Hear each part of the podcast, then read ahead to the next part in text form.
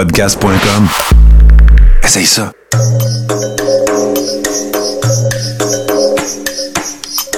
Bienvenue dans le podcast Sur la Terre des Hommes.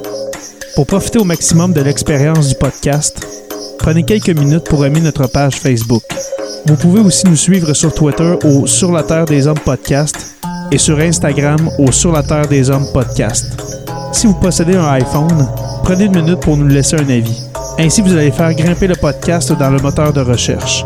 Finalement, si vous voulez encourager Sur la Terre des Hommes et obtenir des épisodes exclusifs, vous pouvez contribuer monétairement sur la plateforme patreon.com.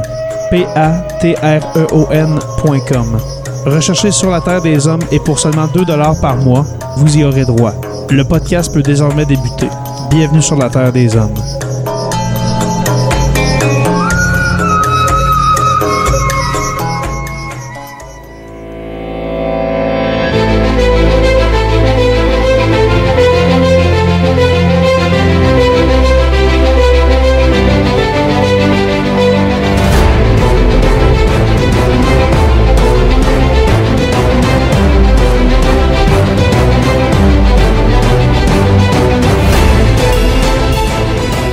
Bonjour à tous et à toutes et bienvenue à ce nouvel épisode de Sur la Terre des Hommes. Un épisode euh, que nous allons consacrer à l'actualité cette semaine avec euh, l'événement euh, co- concernant George Floyd et puis les, nombreuses manifestations qui ont eu lieu aux États-Unis et devrais-je même dire aux quatre coins de la planète. Pour l'occasion, je reçois mon ami Jonathan Saint-Pierre, dit le prof. Comment vas-tu, mon cher Joe? Hey, salut Jérémy, ça va super bien toi? Ça va super bien. La chaleur, comme vous voyez, mon front est en sueur parce que le Témiscamingue se réchauffe, mesdames et messieurs. Alors, Tranquillement, pas vite. tranquillement, pas vite, on sort des glaces. Euh, et puis notre invité, mon cher Joe, cette semaine, Ismaël. Grosse Sec. prise qu'on a là. Oui, vraiment. Et puis je te remercie d'avoir fait le lien entre moi et Ismaël. Ismaël Sec, comment vas-tu? Ça va très bien, et toi? Et vous? Oui, ben oui, ça, ça va très bien. Euh, Ismaël, avant de commencer, j'aimerais que tu te présentes pour nous, euh, nous dire, dans le fond, c'est qui Ismaël Sec au juste? Super. Ben, en fait, je, bonjour, je m'appelle Ismaël. Je suis euh, d'origine euh, québécoise et d'origine sénégalaise. Ma mère est québécoise, canadienne, française. Euh, Baudet. Ma mère, c'est une Baudet. Et mon père, euh, c'est un Sénégalais, en fait, qui a immigré euh, au Québec euh, vers autour de ses 27 ans environ. Ma mère était enseignante. Avant, elle était graphiste, mais elle était enseignante. Et mon père était aussi enseignant au Sénégal. Euh, alors, c'est pour ça que j'ai baigné euh, dans un univers euh, interculturel, mais un univers où l'éducation, en fait, était très, très importante. C'est pour ça que, après avoir travaillé comme concepteur multimédia euh, pendant des années, euh, comme concepteur de sites web principalement, j'ai décidé d'aller faire des études en enseignement en adaptation scolaire à l'Université de Montréal. Et là, je suis enseignant en adaptation scolaire à Montréal. Et parallèlement à, à tout ça aussi, je suis quelqu'un qui est passionné euh, de politique, de philosophie, de coopération internationale. J'ai fait un stage au Nunavik à Salouit. Euh, durant mon cégep, j'ai fait aussi un stage d'études euh, au Sénégal pour aller enseigner dans, dans un village et aller voir ma famille aussi. Et parallèlement à tout ça, je me suis impliqué aussi en politique avec Québec solidaire. Ça va faire bientôt, en 2011, ça va faire dix ans que je m'implique à différents niveaux euh, à Québec solidaire euh, et principalement sur les questions d'éducation, mais aussi les questions euh, de racisme, d'inclusion et tout ce qui est la, la question d'équité et diversité, si je pourrais dire. Je tiens à spécifier qu'on a une députée solidaire et on en est très fiers en Abitibi-Témiscamingue. Donc, je Elle est exceptionnelle. Ouais. Elle est exceptionnelle. Je, je- je l'ai rencontrée à plusieurs reprises, puis c'est quelqu'un que je connaissais pas, en fait, qui était totalement euh, nouveau pour moi. Puis j'ai vraiment été agréablement surpris par Émilie euh, Le Sart euh, Terrien. Puis je, je trouve ça super aussi qu'on parle d'agriculture, Mhm. que ce soit quelqu'un qui a vraiment les deux pieds euh, dans ce milieu-là, parce que moi, je pense que l'avenir du Québec passe par l'agriculture, en fait, puis il faut des gens qui ont les deux pieds là-dedans pour en parler, et c'est là que Émilise euh, arrive à l'Assemblée nationale, puis je suis vraiment content qu'on en parle, parce que même moi, en tant qu'enseignant, euh, l'agriculture m'intéresse beaucoup et j'essaie de, de développer ce, ce volet-là à l'aide de projets euh, dans nos écoles aussi. Puis j'ai eu la chance de contribuer à certains projets d'agriculture urbaine pé- pédagogique, si je peux dire. Puis je pense que pour réduire le- notre empreinte écologique, on n'aura pas le choix d'aller dans cette direction-là, puis de revenir à, à l'époque au Québec où chaque école avait un potager. Moi, c'est un de mes Ah, rêves. ça serait- qu'on ouais, ça serait tellement revienne. Vraiment, vraiment. on revienne à cette époque-là parce qu'avec un potager, tu peux faire toutes les matières. Tu peux faire les, tu peux faire des maths, des sciences, du français, de l'histoire, euh, de la biologie, des sciences. euh, Exact. extrêmement polyvalent. On est dans un temps pour réinventer l'école, puis je pense qu'il va y avoir du bon qui va sortir de la crise qu'on a présentement, là, la crise en Mm. général. Je pense qu'on est, Ouais. on va avoir du, du positif qui va en découler. Puis en parlant, Absolument. en parlant d'agriculture, c'est le fun que tu amènes le sujet, Ismaël, parce que avec la crise de, de, de la COVID qu'on qu'on vit actuellement, on voit vraiment l'importance de, de l'efficacité euh, de l'agriculture et puis surtout de, de l'indépendance euh, euh, de l'agriculture, d'être indépendant côté euh, nourriture, parce que on, on, on voit tout ça qui se passe autour de nous, puis on se dit, si on était moins dépendant, par exemple, surtout des États-Unis, on serait capable d'être autosuffisant. Là. Admettons là, d'amener un espèce de projet, je lance ça comme ça, là, je lance ça dans, dans les airs, mais une espèce de projet de, de, de serre immense où est-ce qu'on pourrait faire euh, Ouais. où est-ce qu'on pourrait, on pourrait faire euh, pousser des bananes et puis des oranges. Euh, tu sais, là, c'est vraiment une, une utopie, là, mais euh, quand même, là, tu sais, c'est c'est un sujet d'a- d'actualité puis c'est bien d'en parler. Là. Ouais, vraiment. Absolument. Absolument. Puis à- juste à ce sujet-là, vite, vite, euh, on a la chance au Québec d'avoir Hydro-Québec aussi. Alors, les serres, qu'est-ce qui est important? C'est l'électricité qui coûte pas cher. Puis nous, on a déjà toutes ces infrastructures-là. Alors, je suis, je, suis, je suis vraiment content que tu amènes ce sujet-là Mm. aussi parce qu'au Québec, on a vraiment euh, des infrastructures que beaucoup d'autres États n'ont pas pour Mm. avoir de l'électricité à bas prix. Pour Exactement. le pour euh, autant euh, avoir notre propre réseau Internet national que Mhm. pour alimenter nos serres aussi, si j'en veux. Juste, euh, juste pour avoir des serveurs de site web. Moi, personnellement, j'ai hébergé mon site web au Québec parce que c'était le premier argument que je voulais. Je voulais que le serveur soit branché sur de l'hydroélectricité. Je salue les gens de Liquid qui, on va le plugger être là. Ils sont à Mirabel. Puis justement, moi, je trouve que c'est parfait parce que je me sens pas mal de faire du trafic sur mon site, sachant que c'est de l'hydroélectricité qui le fait fonctionner. Ouais. C'est vrai. c'est mieux que du charbon. Exactement. Mais pour ça, pour ça, il faut une volonté politique, messieurs. Et puis j'espère dans les prochaines années, avec euh, la crise qu'on vit, qu'on va avoir appris de nos, euh, de nos lacunes, euh, si je peux dire. Alors, Moi, je pense euh, que ça va inciter, je- juste avant que tu continues, Oui, Jérémy, oui, je pense que ça va inciter peut-être les gens de communauté à vouloir s'impliquer encore plus en politique. Je pense que c'est ce qui va en sortir le plus. Les gens Mm. qui étaient peut-être plus silencieux, plus euh, à l'écart, vont vouloir sauter dans l'arène pour faire euh, changer les choses. Fait que je pense que ça va amener beaucoup de positifs, ça aussi. Ouais. Ben, en plus, dans, dans toutes les crises, euh, il y a tout le temps eu des gros changements, que ce soit sociaux, euh, culturels, euh, etc., là, économiques peut-être une nouvelle révolution tranquille en cours de route. Oui, Ah Ouais, oui, vraiment. aussi, exactement. Ouais. Euh, pour le sujet de, de ce soir, messieurs, euh, ça, ça l'a frappé le monde, qu'est-ce qui s'est passé euh, à Minneapolis, euh, au Minnesota, aux États-Unis. Je vous explique un peu pour les auditeurs qu'est-ce qui s'est passé. Un homme, un homme afro-américain, George Floyd, qui a été arrêté et puis retenu au sol sauvagement, on va dire, par un policier, et puis qui implorait ce, ce dit policier de de le lâcher parce qu'il il était plus capable de respirer, il était en train d'étouffer. Et puis, euh, cette police-là, que je me rappelle plus le nom, c'est Chauvin, euh, son, son prénom, euh, Derek, De- Derek Chauvin. Derek Chauvin, euh, Ouais. n'a pas, n'a pas su écouter les, les, les, les- les plaintes, la- les plaintes, si je peux dire, de, de M. Floyd, et puis malheureusement est décédé plus tard. Euh, Ismaël, toi, comment t'as pris ça? En, en regardant ça, je, tu sais, je, je sais, on, on va, on va pas. euh, on va pas se mettre euh, la tête dans le sable en disant euh, c'est vraiment unique comme cas, euh, ça, ça- se passe pas souvent dans une année. Non, c'est d'après moi, puis je, pense que tu vas le confirmer, aux États-Unis, c'est récurrent, c'est c'est systémique, qu'est-ce qui se passe là-bas du côté du racisme et depuis des siècles. Comment que tu as réagi, toi, à ce, à ce vidéo-là? Premièrement, est-ce que tu l'as écouté? Est-ce que tu l'as regardé? Oui. Ouais. Oui, j'ai regardé, euh, j'ai regardé la vidéo, puis Mhm.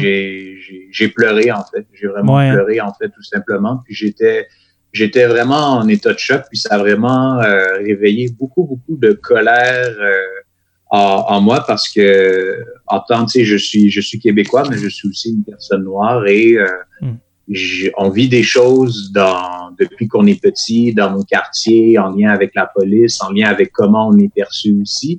Et les- quand tu grandis et quand j'étais petit, j'avais pas l'impression que j'étais noir. J'ai l'impression que j'étais le fils à ma mère, que j'étais dans un quartier, que j'avais mes amis et que je faisais ma petite vie bien tranquille. Mais à un moment donné, tu as des choses qui se passent dans ta vie qui, qui te rendent compte, ben, qui te mettent une étiquette et qui te rendent compte que tu n'as pas nécessairement les mêmes privilèges hmm. que les autres personnes. Quand tu vas être en colère, les gens vont te le reprocher encore plus. Quand tu vas dénoncer des problèmes, les gens vont aussi te le reprocher encore plus. Et quand tu es face à la police et que tu es un homme à la peau foncée qui fait six pieds deux, et nous, les, les Africains aussi, on va se le dire, on a, on a, on a, génétiquement, on est généralement assez chanceux aussi. On est grand, on est athlétique, on est imposant. Moi, j'ai mes, j'ai des cousins, tu les regardes, tu as l'impression qu'ils jouent tout au football, mais ils sont faits comme ça.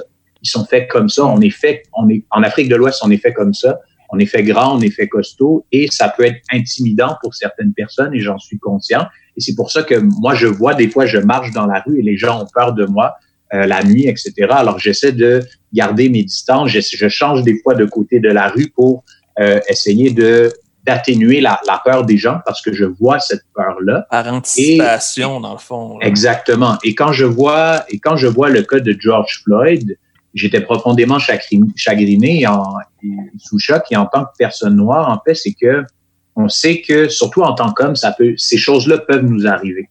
Ces choses-là peuvent nous arriver parce que on, on, a appris très très jeune à cause de nos expériences que les erreurs que la, les, gens de la majorité peuvent faire, si nous on les fait, généralement le prix à payer est encore plus grand. Par exemple, l'histoire avec Monsieur Dutrisac que j'ai eue, j'ai tout simplement, dit la même chose que n'importe quel chroniqueur de la presse ou de d'autres médias ont dit. J'ai juste dit dans d'autres mots, mais parce que c'était moi, parce que j'ai un nom Ismaël Sek qui est d'origine sénégalaise, parce que j'ai pas l'air québécois d'origine canadienne-française, on m'a tout de suite dit tu devrais avoir honte, c'est insultant pour le peuple qui t'a accueilli, etc.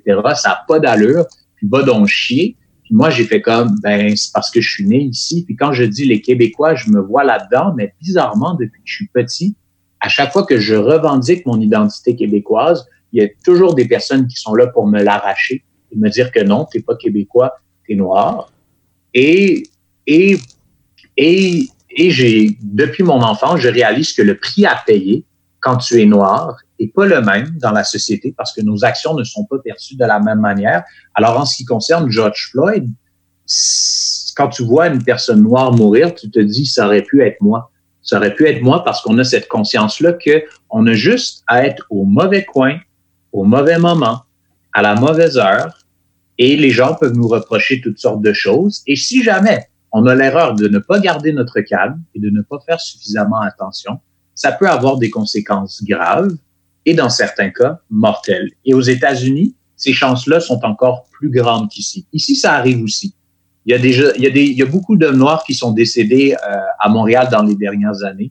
En fait, pas beaucoup, plusieurs. Que ce soit Nicolas Gibbs, que ce soit Pierre Coriolan, que ce soit euh, Bonnie Jean-Pierre ou Anthony Griffin durant les années 80. Il y a l'affaire Freddy Villanueva aussi, qui, qui est hmm. pas noir, mais qui est d'origine latine.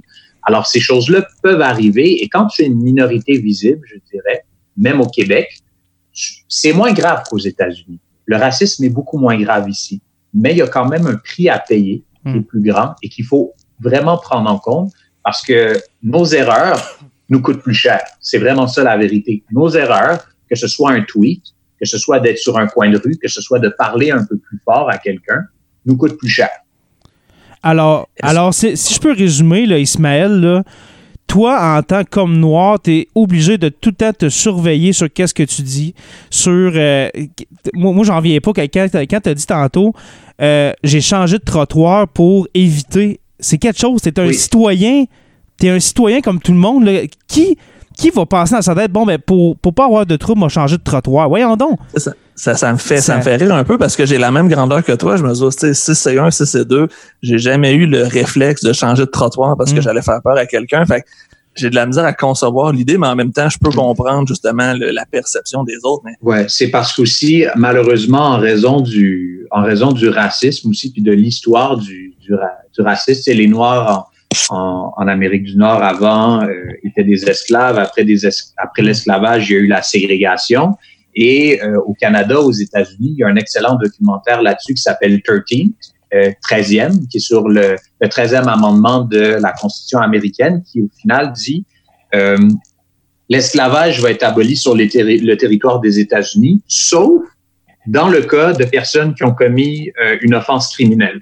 Alors, qu'est-ce qu'on dit? C'est que l'esclavage n'existe plus aux États-Unis, sauf dans le cas de personnes qui ont commis des actes criminels. Alors, qu'est-ce qui s'est passé? C'est que aux États-Unis, euh, l'esclavage n'existe plus, mais il s'est tout, on dit que l'esclavage n'existe plus, mais dans les faits, il s'est tout simplement transformé en un système de prison privée lucratif, institutionnalisé dans le fond. Institutionnalisé et les, le système de loi a été modifié de manière à pénaliser plus certaines communautés que d'autres. Et c'est pour ça qu'aux États-Unis, mais aussi au Canada, attention, parce qu'il y a eu la même tendance au Canada, on a criminalisé encore plus certaines drogues associées aux Noirs et à d'autres communautés, comme la marijuana, par exemple, qui est associée aux Noirs parce que c'est une drogue qui est abordable, qui coûte pas cher, alors que d'autres drogues comme la cocaïne et l'héroïne, qui coûtent beaucoup plus cher et qui sont associées généralement aux personnes blanches plus aisées, ces drogues-là n'ont pas été criminalisées autant et les, et les peines sont beaucoup, beaucoup plus euh, minimes, en fait.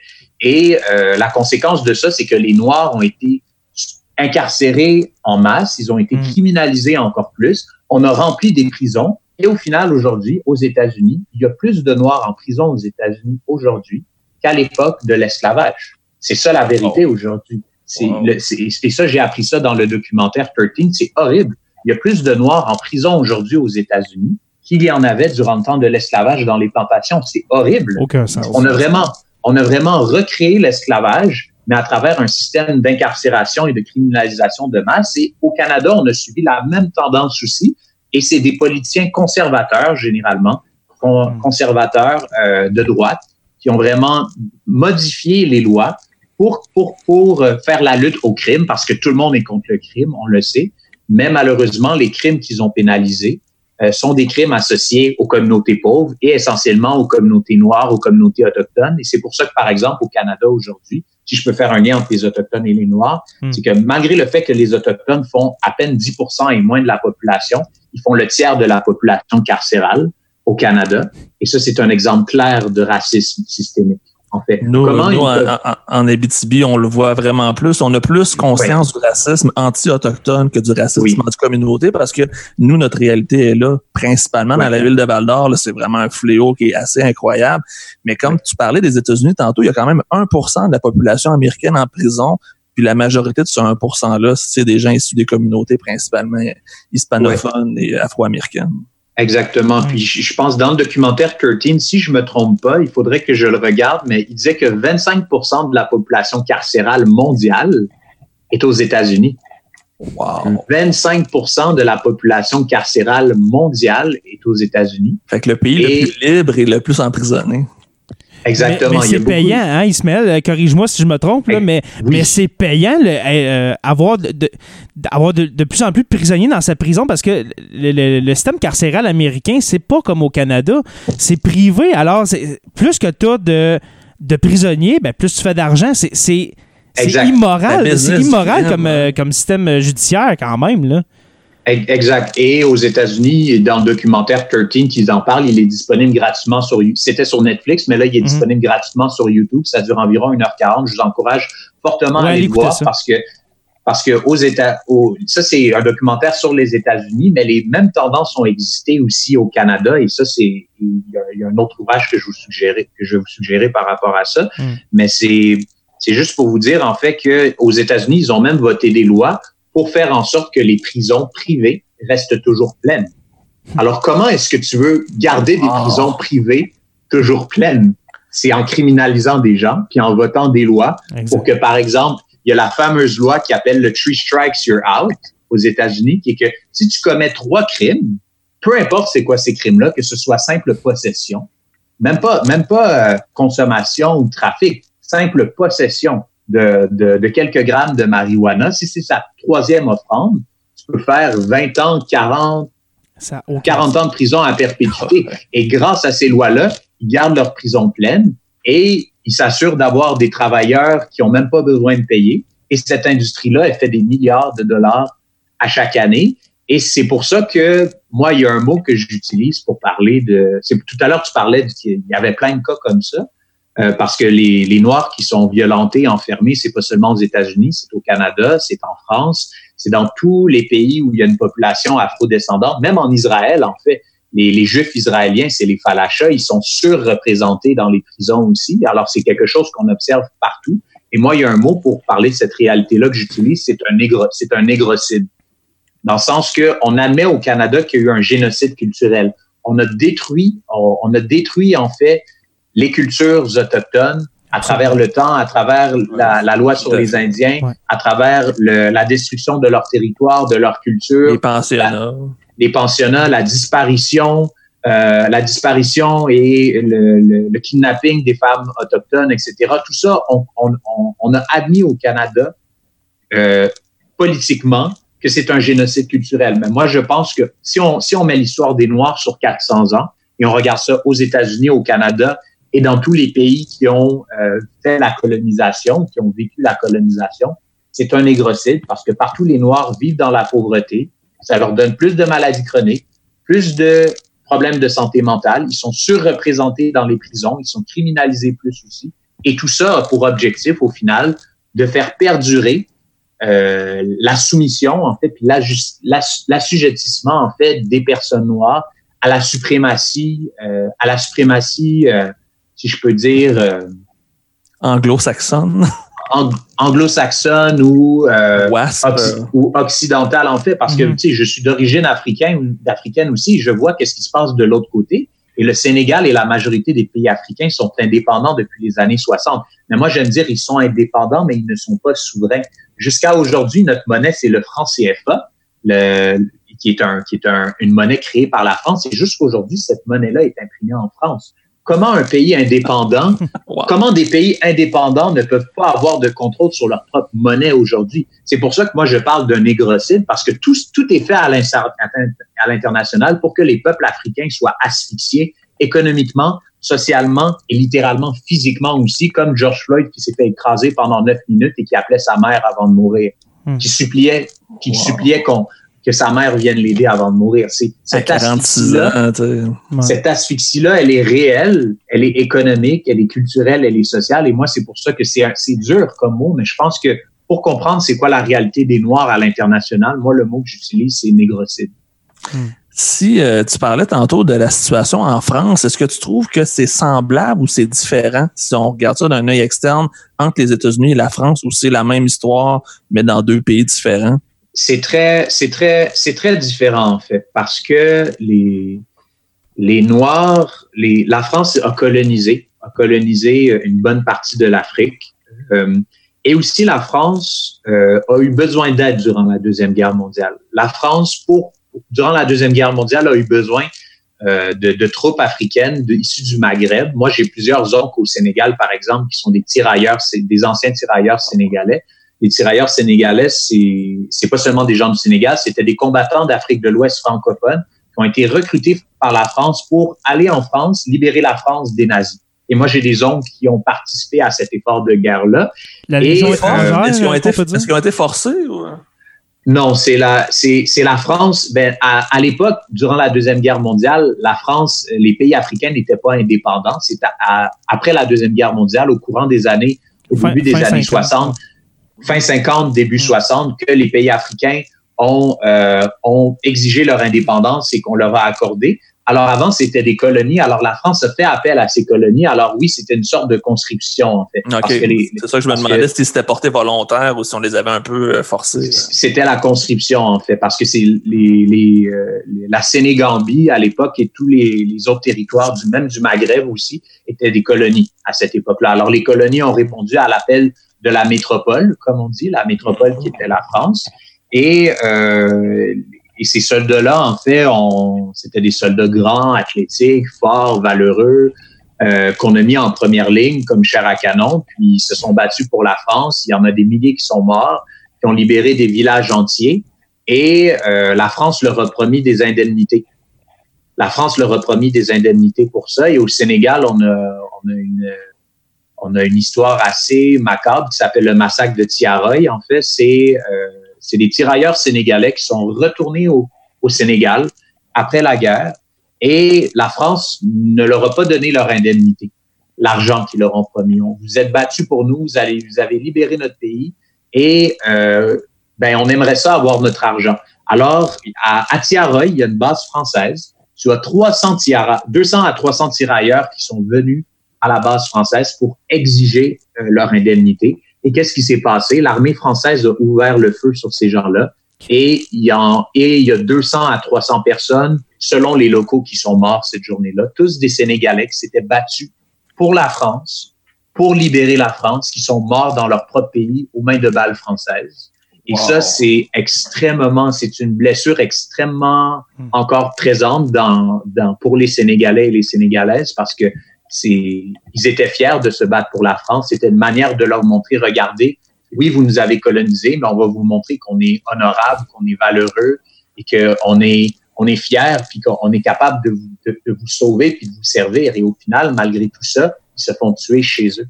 Est-ce que la France l'a reconnu? Est-ce que la France a eu des excuses? Ou, euh? la, oui, la France a reconnu cette histoire-là. Ils, ils l'ont reconnu, mais dans la version officielle, on parle de 30 morts ils reconnaissent une trentaine de morts. Des alors que selon les locaux, on parle de plusieurs centaines de morts, disons 200 à 300 personnes euh, décédées selon les locaux. Exactement, c'est un massacre. C'est on, le massacre de Tiaroy qu'on l'appelle. Et il y a beaucoup d'autres combattants du Maghreb aussi qui, qui, voulaient leur indemnité et qui voulaient aussi être naturalisés. La France les a, naturalisé plusieurs de ces combattants-là. Ils, les ont pas tous renvoyés dans leur pays. Ils en ont naturalisé plusieurs. Mais malheureusement, qu'est-ce qui s'est passé? Ces personnes-là ont pu être naturalisées, mais ils n'ont jamais été totalement acceptés comme Français. Ils ont été mis dans qu'est-ce qu'on appelle aujourd'hui les banlieues. Les, ban les fameuses banlieues en France, les ghettos. qui ont brûlé il y a quelques années.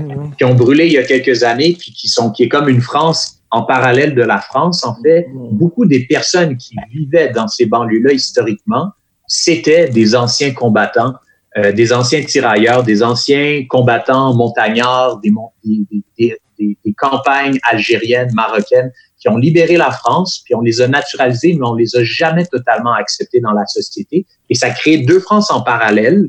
Et, et euh, ça fait en sorte que ces banlieues-là aussi, qui sont devenues des lieux où il y a beaucoup de pauvreté et donc par pauvreté, il y a beaucoup de problèmes sociaux aussi. Mm. Parce que parce, que les gens voient pas qu'ils peuvent sortir de la pauvreté et qu'ils sont acceptés dans la société, ben ils se disent OK, ben on peut pas passer par les canaux officiels, alors on va passer par les canaux non officiels, c'est-à-dire la rue, euh, la drogue et ces choses-là. Et c'est et, au final, c'est pour ça qu'il y a beaucoup de malheureusement d'histoires tristes dans ces milieux-là. Mais quand on regarde l'histoire de la France, c'est qu'on n'a jamais vraiment permis à ces gens-là de s'intégrer. Mais dans le fond, oh, vas-y, Joe, excuse.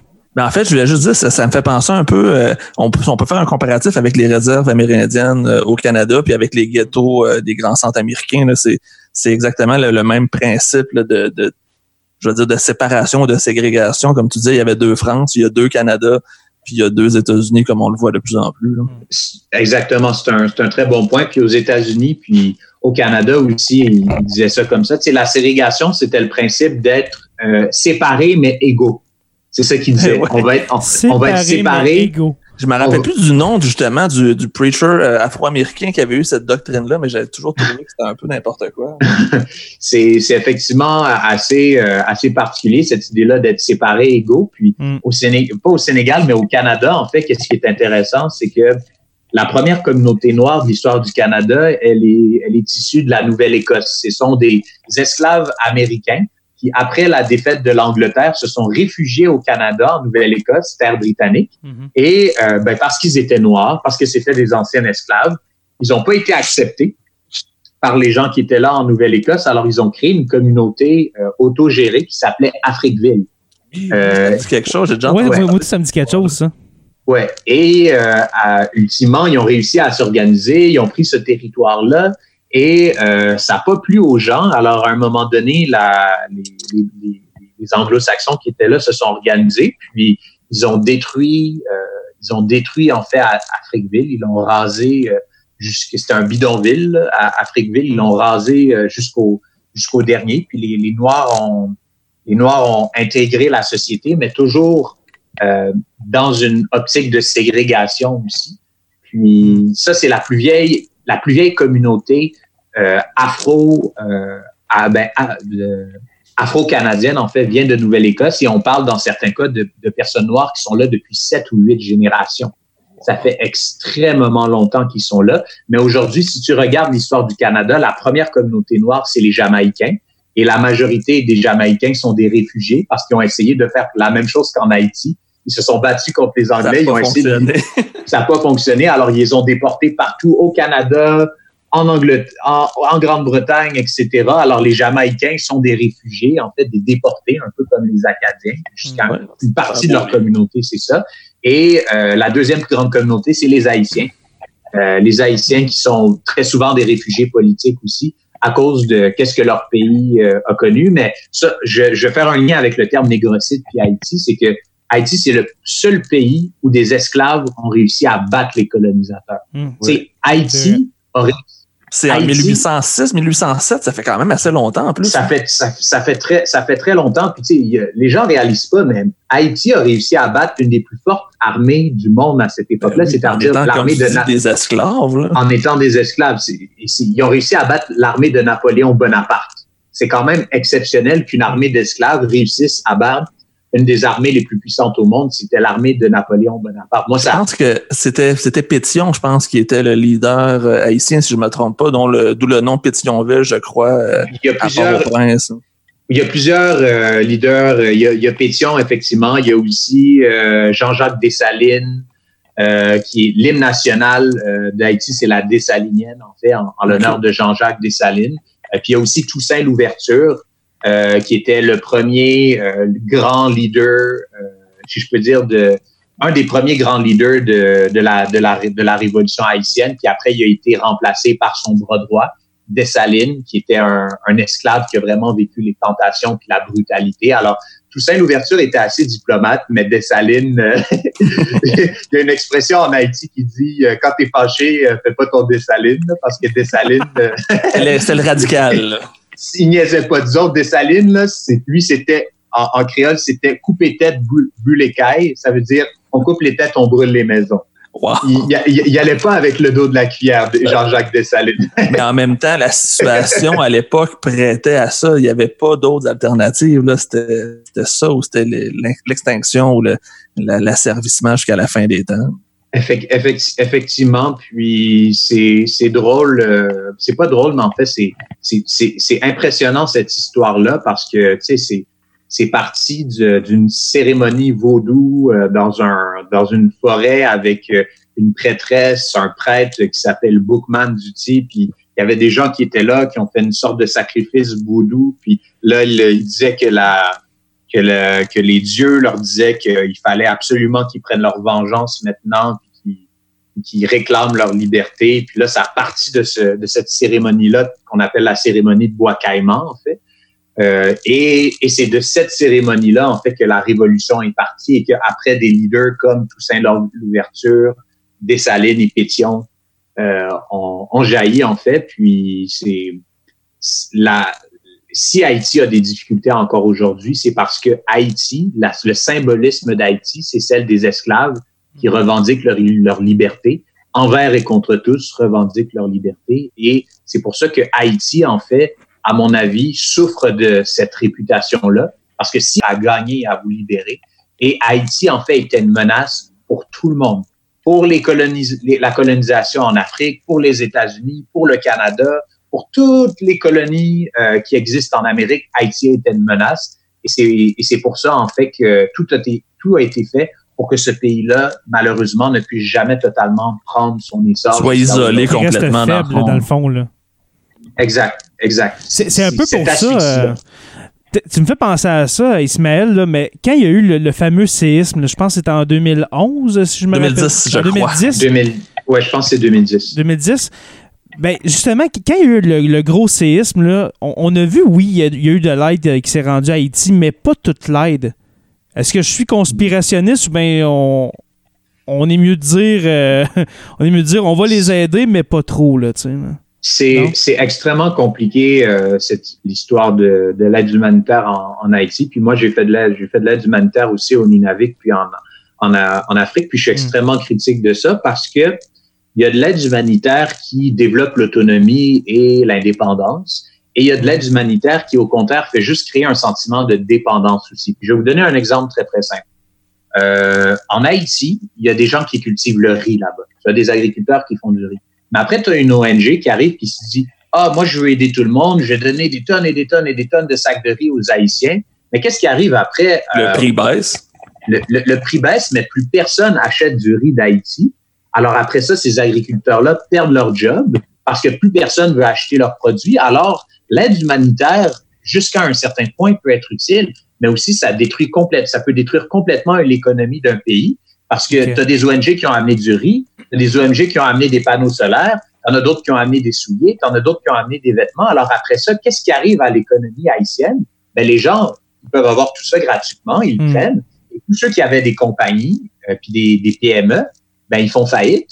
Et, les, et tu détruis, l'aide humanitaire a contribué à détruire l'économie d'Haïti. C'est ça qui, qui, est terrible. Puis il y a un documentaire là-dessus qui s'appelle s'appelle Poverty Inc. C'est absolument horrible. Tu vois des entrepreneurs haïtiens qui sont comme l'aide humanitaire est en train de détruire nos, notre économie. Ça n'a ça, ça, aucun sens. Puis les gens, tu sais, nous, on, on, veut aider, alors on donne de l'argent, on dit let's go, c'est bien l'aide humanitaire. Ça part de bonnes intentions. Tu sais. ça, ça part de super bonnes intentions, mais dans les faits, parce que ça a été très mal concerté, il y a comme une compétition aussi entre l'aide humanitaire là-bas et au final, c'est Haïti qui a, qui a subi les contre-coups de ça parce que l'aide humanitaire euh, s'est transformée en bureaucratie humanitaire mm-hmm. aussi, jusqu'à un certain point. La game de l'image a embarqué aussi.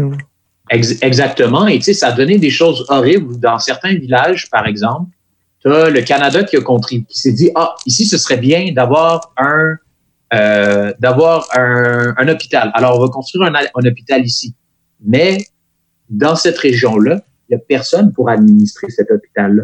Il y a personne. Alors tu crées un hôpital, il y a personne pour l'administrer. Alors là, qu'est-ce que tu fais? Bon ben on peut on peut pas laisser ce bâtiment-là ouvert, sinon il va il va tomber en décrépitude. Alors ils ont juste clôturé avec des, des clôtures et des barbelés cet hôpital-là flambant neuf, il n'y a personne qui l'utilise parce qu'il n'y a pas il y a pas de il y a pas nécessairement d'expertise terrain. Alors c'est plein de projets comme ça qui viennent d'une bonne volonté d'aider, mais c'est que si tu prends pas en compte les besoins directs des gens, ça marche pas. Puis un, exemple classique en Afrique, c'est des ONG qui veulent qui viennent dans un village puis qui se dit ça n'a pas d'allure que les femmes marchent 10 km pour aller chercher de l'eau, alors on va construire un puits juste on va construire quatre puits ici. Mais après ça, qu'est-ce que deux mois plus tard, ils se rendent compte que les femmes vont pas plus au puits dans le village. Pourquoi? Parce que c'était pas juste d'aller marcher, c'était pas juste d'aller chercher de l'eau qui était important. C'était d'aller entre femmes à l'extérieur du village, avoir les discussions, être à l'écart, avoir son, avoir son safe space aussi, comme son espace pour dire certaines choses sans être jugé dans le village. C'était tout ça. Et nous, avec notre, vision occidentale, on est arrivé là. On n'a pas compris ça. Alors, on leur a imposé notre vision de leurs besoins et le résultat, c'est qu'on gaspille des sommes et des sommes pour des projets qui, dans les faits, ne servent à rien ou sont même extrêmement nocifs. Puis tu sais, ça, me fait penser, Ismaël, quand tu parles justement euh, de d'amener la vision occidentale, le mode de vie occidental, ça, fait 400 ans de, depuis, depuis la colonisation de l'Amérique et bien avant ça, c'est toujours ben, En fait, c'est le ben, fardeau ben de l'homme blanc qu'on dit. Ben, oui, le fardeau de l'homme blanc, parce que tu sais, même avant, je te dirais, même avant la colonisation, tu sais, dans les années 16-1700, euh, euh, tu, regardes, euh, il y a des voyageurs européens qui sont rendus en Asie pour amener, pour, euh, pour aller, oui. évangéliser aussi. Évangéliser, tout ça, mais c'est tout le temps d'amener ma pensée, mon mode de vie est meilleur que le tien. Tu vis dans l'erreur, tu vis dans le mensonge. Voici la vraie manière de vivre. Ben, comme on a fait avec les Autochtones. Exactement, c'est exactement Absolument. ça. Absolument. Puis, si je peux faire un lien avec le, le racisme actuellement aussi, c'est que euh, on, la, la majorité, pas tout le monde dans la majorité, mais la majorité a souvent tendance à croire que sa réalité et son histoire, c'est la seule qui existe. Exactement. Euh, pendant très longtemps, par exemple, c'était les hommes qui étaient au pouvoir. Alors, les hommes, ben, on était, ben, nous, notre vision du monde, c'est ça. Alors, ça peut juste être ça. Et là, on voit que, euh, en ayant plus de femmes en politique, on se rend compte que, ben non, il y a des, il y a des, il y a des choses que, on, en tant qu'homme, on n'est pas capable de comprendre parce que on ne sait pas c'est quoi vivre dans le corps d'une femme. En tant qu'homme noir, euh, on vit aussi des choses qui sont, qui sont différentes aussi. En tant que femme noire aussi, là, tu vis à la fois le sexisme et le racisme aussi en même temps. C'est une autre dynamique Mmh, complètement différente. Euh, et c'est et, et le défi qu'on a en fait, c'est de c'est de comme de décentra de décoloniser puis de décentraliser notre esprit dans le sens que nos réalités existent chacune, euh, que ce soit à Montréal, que ce soit en région, que ce soit en tant que personne qui appartient à une minorité, que ce soit en tant que femme, en tant que personne autochtone, etc. Toutes nos réalités existent et il faut les reconnaître. Il faut pas euh, il faut pas annuler une ou en accepter en accepter une au détriment d'une autre. Il faut tout simplement reconnaître cette complexité-là. Et, j'ai l'impression que dans le débat sur le, racisme et même le sexisme aussi, c'est ça en fait la question. C'est est-ce qu'on est capable de reconnaître qu'il y a plusieurs réalités qui coexistent ensemble et que chaque personne ne vit pas les mêmes défis dans sa vie, que tu sois une femme, que tu sois un homme noir, que tu sois une femme autochtone ou une femme euh, ou une personne trans aussi? Moi, j'ai des amis, j'ai des collègues, c'est des personnes, euh, c'est des personnes trans aussi et leurs réalités sont très différentes de, de la mienne. Puis, à certains égards, j'ai l'impression qu'ils vivent aussi un peu comme des minorités visibles. des fois, on les regarde, on leur, on, on leur traite des intentions un on peu pas bizarres, sûr. on n'est pas sûr, on les juge. Puis, moi, j'ai assisté cette année à mon école à une formation sur les la, la diversité sexuelle et de genre, euh, et et il y a une partie de la formation qui était sur les personnes trans. J'ai, j'ai été, ça m'a profondément ouvert l'esprit parce que j'ai réalisé que beaucoup de défis que vivent les personnes trans ressemblent énormément aux défis vécus par les personnes noires. On dit, waouh, toi, t'es vraiment, t'es vraiment, t'es, t'sais, normalement, les gens comme toi, vous êtes spécial, mais toi, je te trouve vraiment bien. Euh, à toi, tu sais, c'est comme. Je suis pas raciste. T'es, t'es hein, différent. Hein, Toi, t'es différent. Ismaël, je suis pas raciste, mais hein, ça ressemble à ça, là, un peu. Là. C'est ça. C'est ça. Ah, toi, ah, les, les autres, je les comprends pas, mais toi, tu es vraiment différent. Je t'aime bien. Tu pas comme les autres. Tu sais, ça, c'est des commentaires que des, beaucoup de personnes noires vont entendre, mais aussi que beaucoup de personnes trans vont entendre. Oh, et, ça, quand, et, et, quand j'ai compris ça, ça m'a tellement, tellement ouvert l'esprit que mmh. j'ai compris qu'à chaque fois que je devais, que je pouvais, que je devais parler de la condition des Noirs, je pouvais faire quelques liens. C'est pas pareil, mais je peux faire quelques liens aussi avec la condition des, des personnes trans. Puis mm. ça, ça m'a juste, ça m'a juste, ça m'a juste fait réaliser qu'au final, on a, on a beaucoup de points en commun. La réalité entre les personnes noires et les, les femmes aussi, il y a certains liens à faire. C'est pas parfait, mais il y a certains liens. Puis moi, ça me fait beaucoup réfléchir ça en ce moment. Ouais. Ben, dans, dans, le fond, Ismaël, on, on, vient de faire un peu l'historique parce qu'on on avait des questions au Québec, comment ça marche, ça. On a toutes répondu à ces questions-là, mais pour résumer, là, là on parlait à, à, dans les dernières minutes justement des personnes trans. On peut dire que c'est les minorités, qu'elles soient visibles ouais. ou non, c'est les minorités qui vont payer. Exactement. Puis si je peux faire le, un lien avec l'affaire de monsieur que j'ai eu avec Monsieur Dutrisac aussi, c'est que c'est ça, c'est que la prise de parole, quand tu es une femme dans la société, par exemple, n'a pas le même prix. Tu peux dire, la, un homme peut dire une chose, une femme peut dire une chose. Le, le prix à, à, la liberté d'expression ne sera pas le même.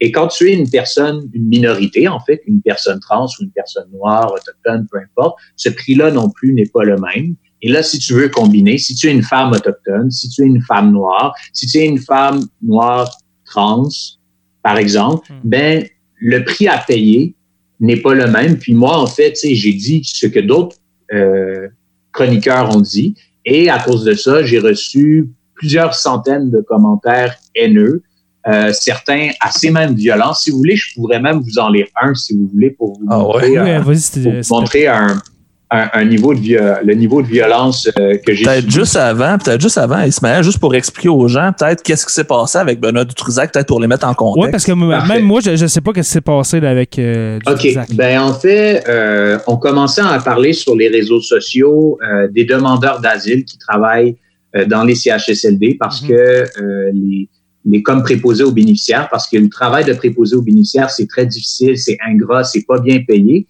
et souvent à Montréal, dans la grande région de Montréal, les grandes villes, les gens qui font les jobs qui sont pas très bien payés, rémunérés, c'est souvent des gens qui n'ont pas d'autre choix. Alors, c'est très souvent des gens issus de l'immigration euh, qui veulent absolument avoir une job pour subvenir à leurs besoins, ceux de leur famille, s'intégrer. Alors, il y a beaucoup, il y a plusieurs centaines de demandeurs d'asile, souvent d'origine haïtienne, par exemple à Montréal, euh, qui vont euh, travailler dans les CHSLD. Alors, moi, j'ai tout simplement dit, j'espère que les Québécois vont se rappeler des nombreux euh, réfugiés qui vont travailler dans les CHSLD, parfois au péril de leur vie, pour sauver celle de nos aînés. J'ai écrit ça comme ça.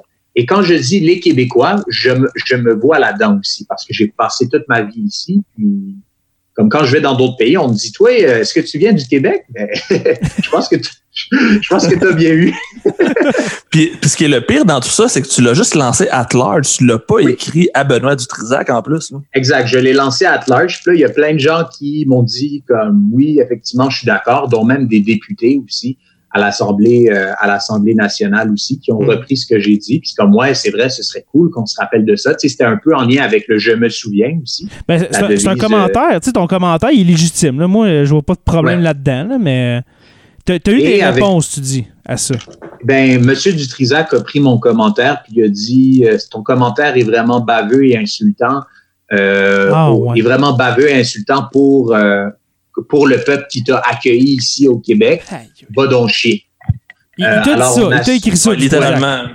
C'est littéralement ça qu'il m'a écrit. Puis, parce, Benoît Dutrisac est suivi par euh, des dizaines de milliers de personnes. Il est suivi par 150 000 personnes sur Twitter.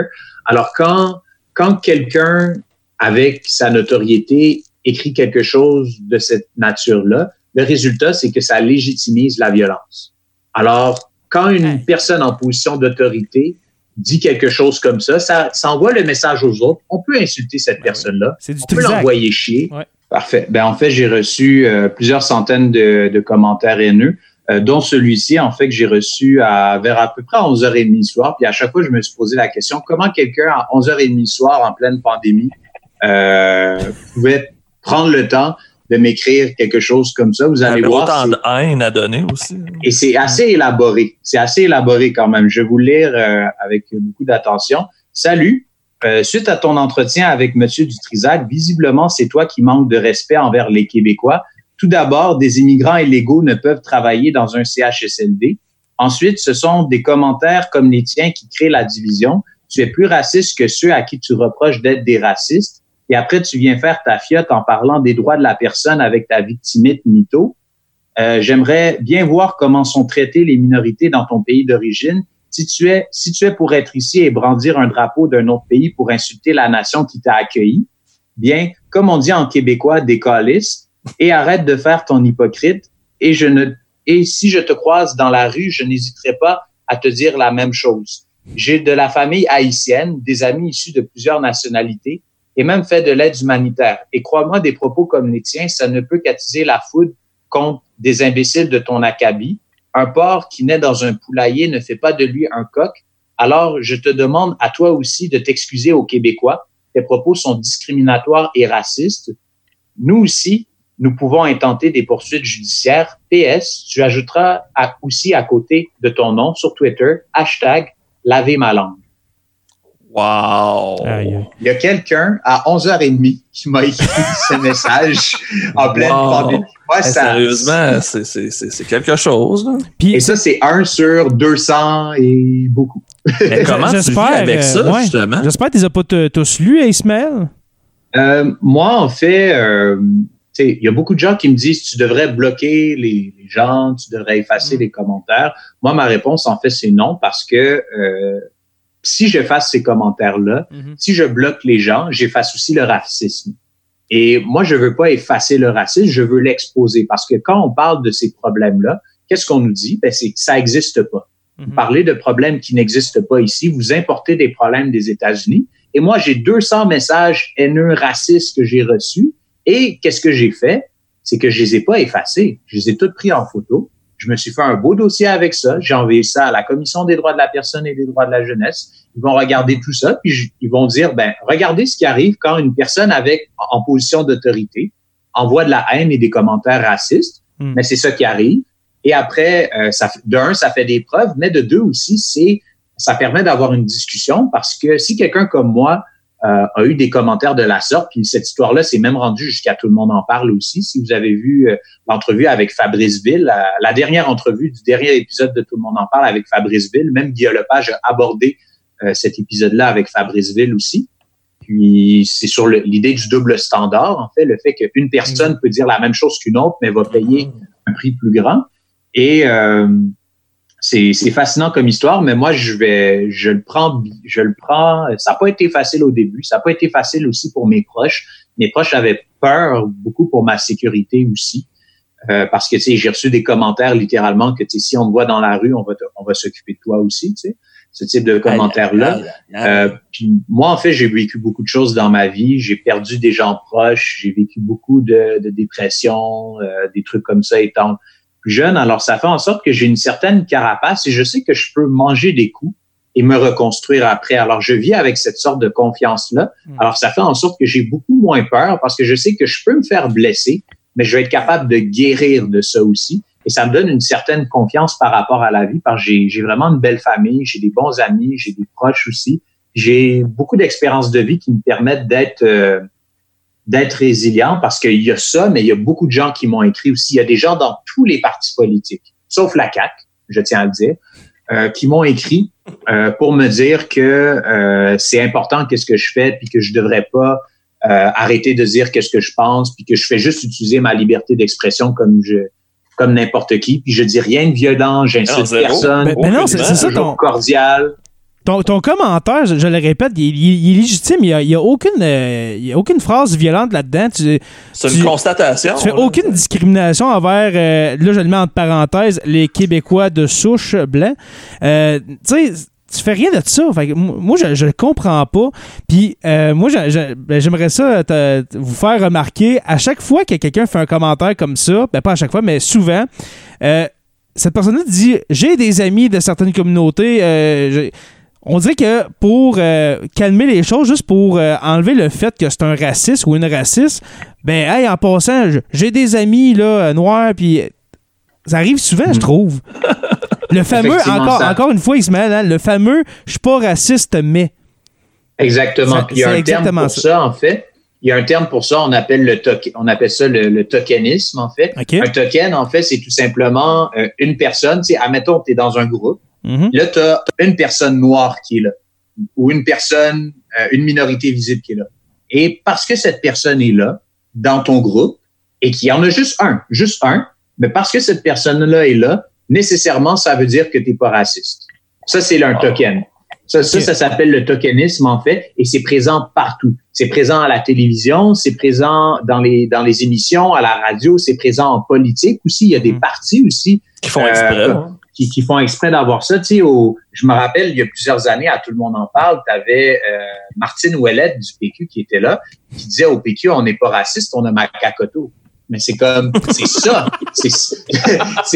C'est ça le tokenisme. On a un, C'est de dire que parce qu'on en a un, nécessairement, on n'est pas du tout raciste. Mm-hmm. C'est comme, ben, j'écoute les, spectacles de, de Boucard Jouf, alors je suis pas raciste, mais je suis désolé, oh mais c'est pas, mais c'est pas nécessairement vrai. Tu peux, tu peux, tu peux apprécier une personne noire ou une personne, euh, une minorité visible, mais avoir des commentaires et des remarques profondément racistes. Comme moi, j'ai un, de mes collègues de travail que j'aime vraiment beaucoup qui m'a dit à la blague, j'ai hâte que tu viennes chez nous, comme ça mes voisins vont voir que je suis pas raciste parce que tu es là. Ben, j'ai dit, j'ai dit, j'ai dit, moi j'ai regardé, j'ai dit, je t'apprécie vraiment beaucoup. Mais ça, là, C'était pas ta ça, ne, ça ne marche pas avec moi. Si tu vas, si tu vas dans cette direction-là, euh. je ne pense pas qu'on va rester amis. Parce que parce qu'en politique aussi, tu sais, moi je fais de la politique aussi, j'ai été candidat en 2018 aux, élections provinciales avec Québec solidaire et je suis conscient de ces dynamiques-là. Ces dynamiques-là existent dans tous les partis et je sais qu'il y a une valeur à ajouter dans tous les partis politiques à avoir des candidats et des candidates issus de différentes communautés. Alors moi, je suis conscient de ça aussi et j'ai et je et mon souhait et le, le souhait de tous mes autres collègues aussi qui étaient qui, qui sont des minorités visibles et qui étaient impliqués, c'est de pas juste être des tokens et de pas juste être là pour dire hey regardez on n'est pas raciste puis on fait que puis on, on, a des personnes mais vraiment d'être considéré pour qu'est-ce qu'on est et que nos enjeux qui nous tiennent à cœur fassent partie vraiment de la plateforme. Et heureusement, en ce qui nous concerne, c'était ça le cas. J'étais très fier de ça. Puis on, rien n'est parfait. Je pense qu'on peut aller encore plus loin encore, mais il y a, il y a cette sensibilité là. Mm-hmm. Elle n'est pas parfaite encore dans le parti, mais on va, mais on s'améliore. Et moi, je, je, contribue à cette discussion là aussi parce que les gens à la tête du parti sont conscients qu'on a ces réflexions là en tant que personne, mm-hmm. euh, en tant que personne racisée, en tant que minorité visible. Et ils savent que on va pas continuer à s'impliquer en politique et à mettre des heures et des heures de travail si c'est juste pour être des tokens. Quand on, euh, parle de, quand on parle de token, excuse Joe, mais quand on parle de token, de tokenisme, est-ce qu'on parle du petit bonhomme dans Centre Park? Exact. Exactement. Exact. Oh, wow. C'est ça. C'est token, token, token black. Ouais, token black, c'est ça. Wow, ok, j'avais pas fait le lien, mais c'est vrai. Exactement, c'est un excellent lien. En, en fait, Token Black, c'est c'est le c'est le personnage parfait qui représente le token. C'est le seul. par excellence c'est le seul noir dans euh, l'univers, le, seul enfant noir à l'école dans l'univers de Sun Park. Il parle avec un accent un peu spécial, il joue de la bass. Euh, il, il, y a tous les stéréotypes. Là. il y a tous les stéréotypes pas possibles. Et il s'appelle Token en plus. Puis parce que Token est là, personne n'est raciste. c'est... Oh, c'est tellement drôle. Je vais l'écouter du Sound Park tantôt.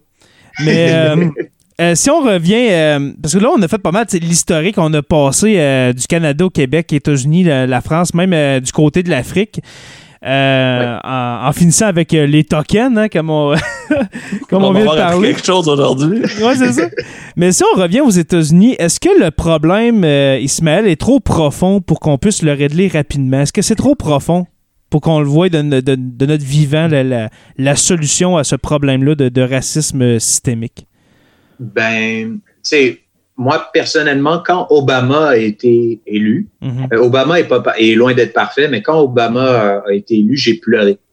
J'ai pleuré, en fait, parce que pour moi, c'était quelque chose que je pensais impossible. Mhm. J'aurais jamais cru de mon vivant voir un président afro-américain aux États-Unis.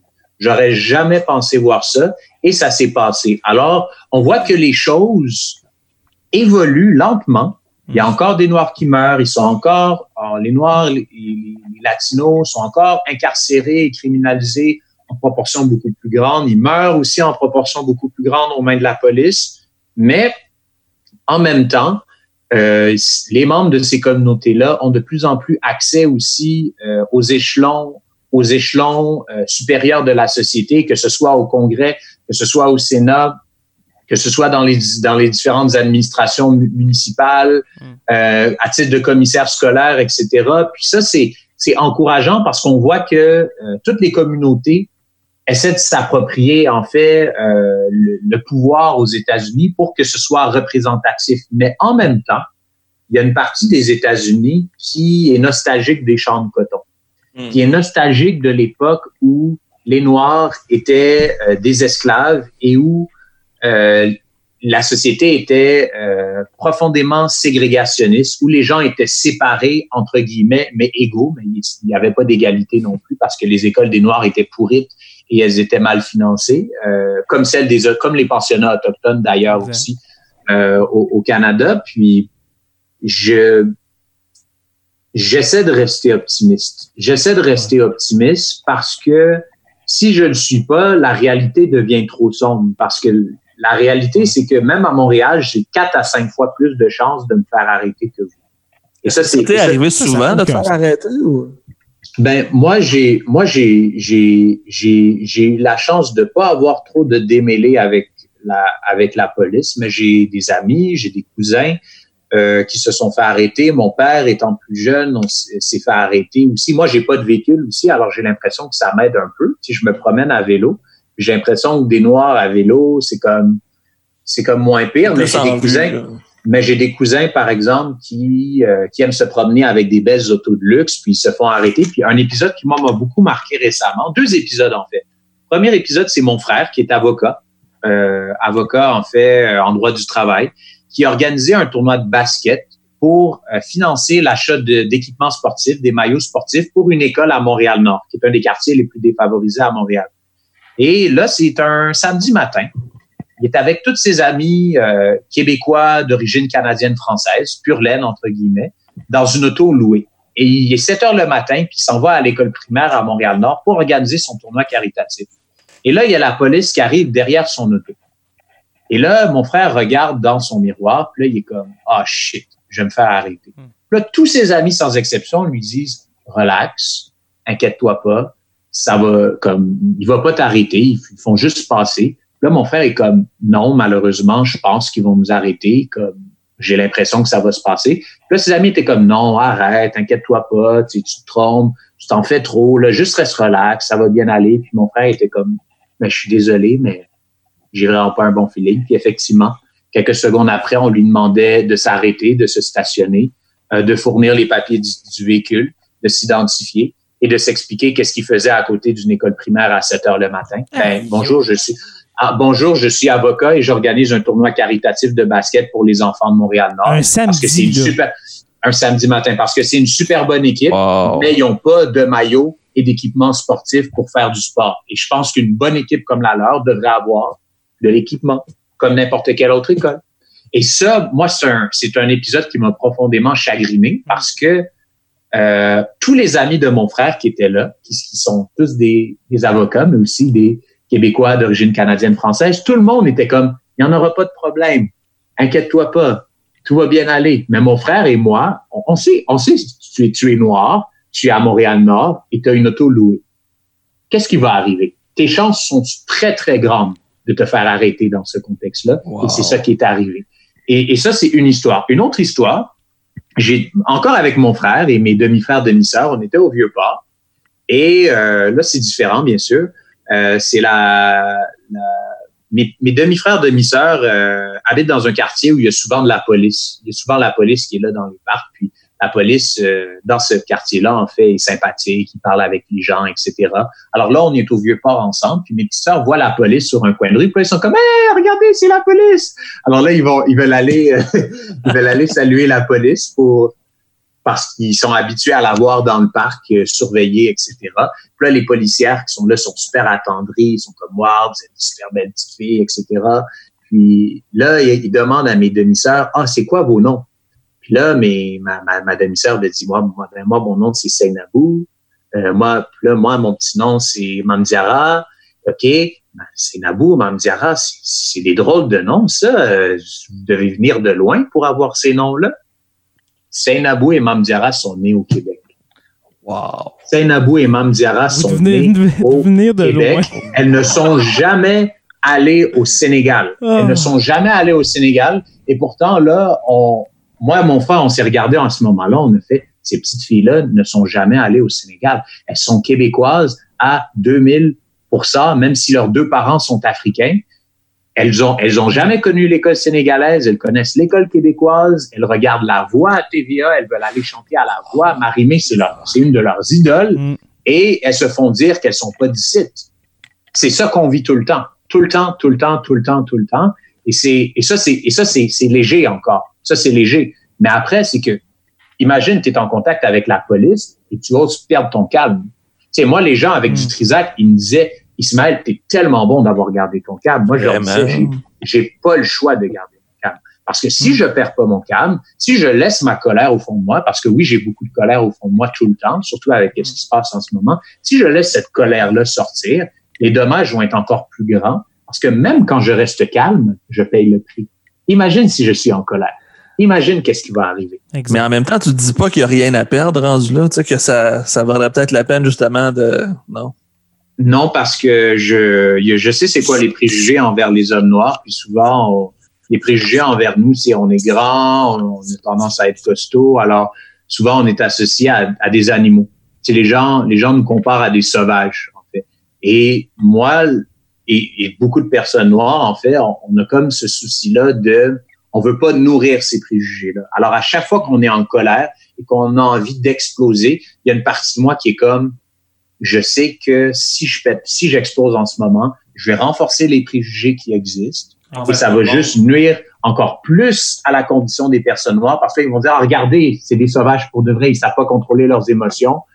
Et c'est pour ça que même si j'ai envie d'exploser des fois, je ne le fais pas. Parce que je sais que les conséquences, que ce soit au travail, que ce soit dans la société, que ce soit en politique, mes erreurs ont un prix. Le prix, le prix que je vais payer pour mes erreurs est beaucoup plus grand que quelqu'un qui ressemble à la majorité, puis je suis conscient de ça. Mon frère est conscient de ça. Mes petits frères sont, sont conscients de ça. Mes cousins, mes cousines, on est tous conscients de ça. Et c'est plate, mais c'est ça la société dans laquelle on vit malheureusement. Wow. Mais- Je suis en mots. Ça me Ouais, fait moi tout, parce que tu te dis, on est en 2020, tu t'empêches d'avoir tes. De- de- de- d'extérioriser tes vraies émotions par rapport à une situation pour justement éviter des problèmes plus graves. Dans un pays tandis- libre, démocratique. tandis que- et, euh, Tu sais, dans- tandis que quelqu'un d'autre, là, que ce soit moi ou Joe, on lève le ton pour s'exprimer puis dirait, Hey, lui, il est, il, est, il est sûr de ses convictions. il y a une colonne, il se tient debout. Ouais, mais c'est que malheureusement, peine là-dedans.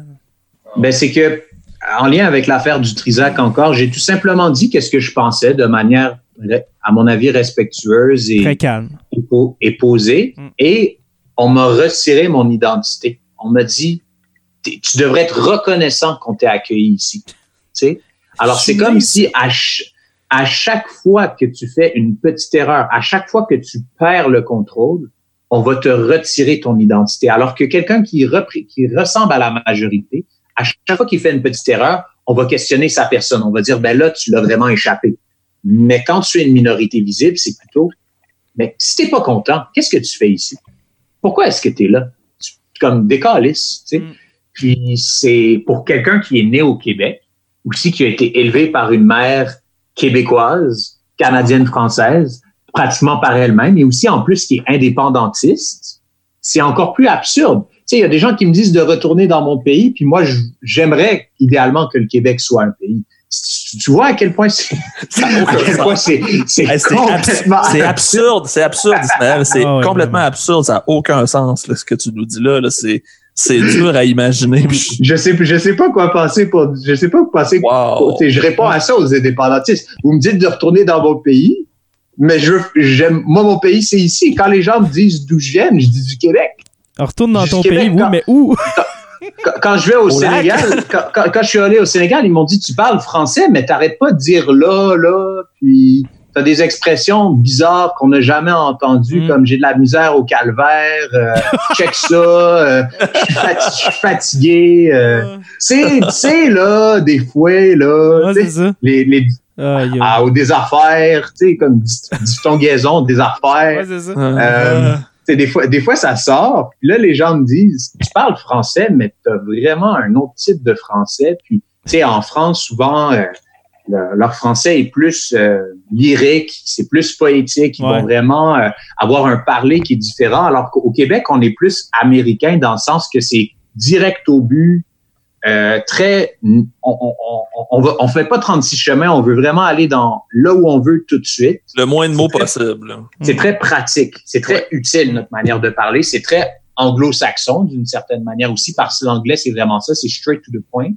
Euh, puis c'est le fun, c'est c'est le fun de voir ces tendances-là que même, c'est ça qui arrive aussi pour mes cousins euh, qui sont de deux parents sénégalais mais qui qui vont au pays d'origine, ils se font dire ben vous parlez pas comme nous, vous marchez pas comme nous, vous pensez pas comme nous aussi. Alors, Fait là, dans eux, pays. ils- eux- fait- fait- fait- fait que là, fait- fait que là, ils sont comme tout, tout, tout nébuleux dans leur C'est identité, dans le sens que déstabilisant. je me sens sénégalais, mais quand je vais dans mon pays d'origine, on me dit, ben, tu parles pas comme nous, tu penses pas comme nous, euh, tu, man- tu marches pas exactement de la même manière, tu pas les mêmes valeurs. Pourquoi? Parce qu'ils sont allés à l'école québécoise, ils ont vécu ici, Mhm. ils ont, ils ont fait, leur- ils, ont, ils ont voyagé dans les régions ici. Alors leur pensée est très, très québécoise, mais malheureusement, à cause de leur couleur de peau, on ne les reconnaît pas comme étant des enfants du Québec. Et ça, moi, c'est un- une des choses que j'espère qu'on va, qu'on va faire prochainement, c'est, c'est que le Québec reconnaisse tous ses enfants.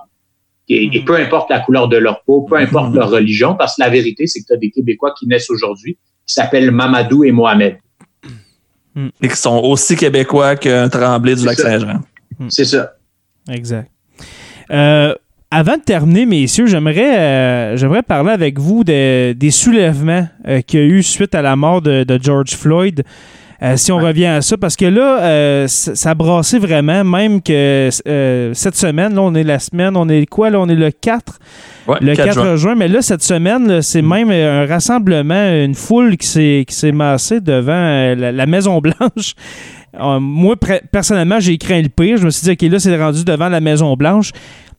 Comment vous avez vu ça, justement, les, les, les- les soulèvements dans, les, dans plusieurs villes américaines, là? Euh, La oui, première chose que je me suis rendu compte, moi, c'est que Donald Trump connaît pas sa constitution. là. En invoquant l'acte d'insurrection de 1807, 107, ouais. aucune personne censée aurait eu l'idée de faire ça. Lui, probablement, qui en a entendu parler à quelque part, puis il s'est dit, Tiens, je vais faire ça, sans savoir qu'il fallait qu'il y ait l'accord des gouverneurs, tu sais, qu'il y avait un gros, gros, gros protocole. Fait que ça fait juste montrer encore plus, ça l'expose encore plus l'incompétence de Donald, mais expose en mille. Mais le pire, Mm. c'est que l'acte d'insurrection de 1807, euh, aujourd'hui, tu peux pas. ben, dans cette situation-là, il pourrait pas s'en servir. Ben, C'est pour ça qu'on on a entendu parler pendant, euh, je pense, un après-midi, puis après ça, ça a été fini. c'est comme. Mhm. C'est un autre, euh, une autre gaffe à, à son palmarès. Ensuite, il est parti de la Maison-Blanche avec une Bible pour aller devant une, une chapelle près, près de la Ouais. Maison-Blanche. Ouais. Je me souviens plus qu'est-ce qu'il a dit à propos de ça. C'est la loi et l'ordre, c'est ça? Avec une Bible Ouais, à je la suis main. le président de la loi et l'ordre. Oui. Mhm. C'était. Ah non, regarde, c'est. euh, Biden, c'est un antifa. c'est. euh, non, euh, devant ça, moi, je suis sans mots, honnêtement. C'est. euh, moi, je pense qu'on assiste euh, vraiment au début de la fin de, de ce président-là. Euh, Je, je disais, il y a peut-être deux mois que son, ré- sa réélection était assurée euh, dû au fait que Joe Biden n'est pas fort fort, là, honnêtement. Mais là, avec tout ce qui se passe, là, je, je me demande comment, comment est-ce qu'il va faire pour euh, se faire réélire, honnêtement. là. Toi, Ismaël, euh, ton idée là-dessus, parce que Joe, on en a parlé dans plusieurs podcasts, mais qu'est-ce que tu penses euh, justement de la gestion de Donald Trump depuis deux semaines maintenant? là? Ben, une semaine et demie. Ben, je pense que depuis le début de la pandémie, c'est horrible. C'est vraiment horrible. En fait, c'est que même, euh, même aussi depuis le début, qu'il n'écoute pas euh, ses, propres spécialistes aussi de santé publique. Euh, puis ça, ça, Mm. ça mène à, à des milliers de morts aussi supplémentaires. C'est, c'est absolument horrible. Puis, en fait, c'est, c'est- je sais pas si il est totalement en contact avec la réalité. En fait, je me pose cette question-là parce que Son côté mental, tu veux dire? Exactement, parce que c'est tellement grave qu'est-ce qui se passe et, la, et sa réponse est tellement inadéquate et la réponse de son administration aussi est tellement inadéquate que j'ai vraiment, vraiment beaucoup de difficultés à comprendre qu'est-ce qui se passe et à, et à ne pas avoir des réflexions en lien avec la santé mentale. Parce que je, je, je, je suis tellement dépassé par qu'est-ce qui se passe aux États-Unis Mhm. en ce moment. Je sais, je sais vraiment, je suis, je suis juste, j'ai comme, euh, j'ai tellement un niveau d'exaspération qui est grand envers Donald Trump et son administration que je sais plus vraiment quoi en penser. J'ai l'impression que c'est un, un- que c'est une sorte de fasciste, que c'est une sorte de fasciste en fait à, à la Maison Blanche, quel- quel- quelqu'un en fait qui est prêt à mobiliser euh, sa propre armée et son propre gouvernement contre sa population aussi. Euh, parce C'est jamais vu dans l'histoire américaine, là. Non. de- de- d'envoyer Non. l'armée dans les rues. Là, Et le- oui, ben, beaucoup de policiers, des milliers de policiers, oui, là, mais de- l'armée, ça s'est jamais vu. là. Ben, juste les couvre-feux qui ont lieu partout, il n'y a pas eu ça depuis la Deuxième Guerre mondiale. C'est la première fois. Il n'y a même pas eu ça après le 11 septembre.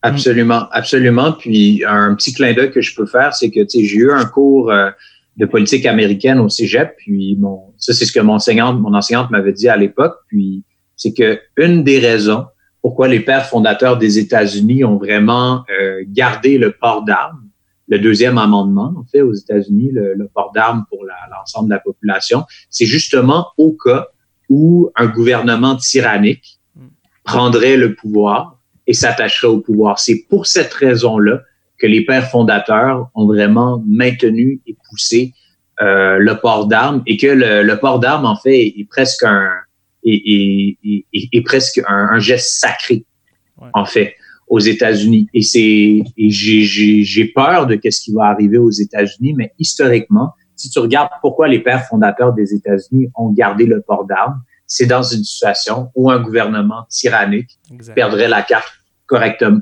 complètement, mais la population pourrait se rebeller contre son propre, son propre président et sa propre armée pour reprendre le pouvoir.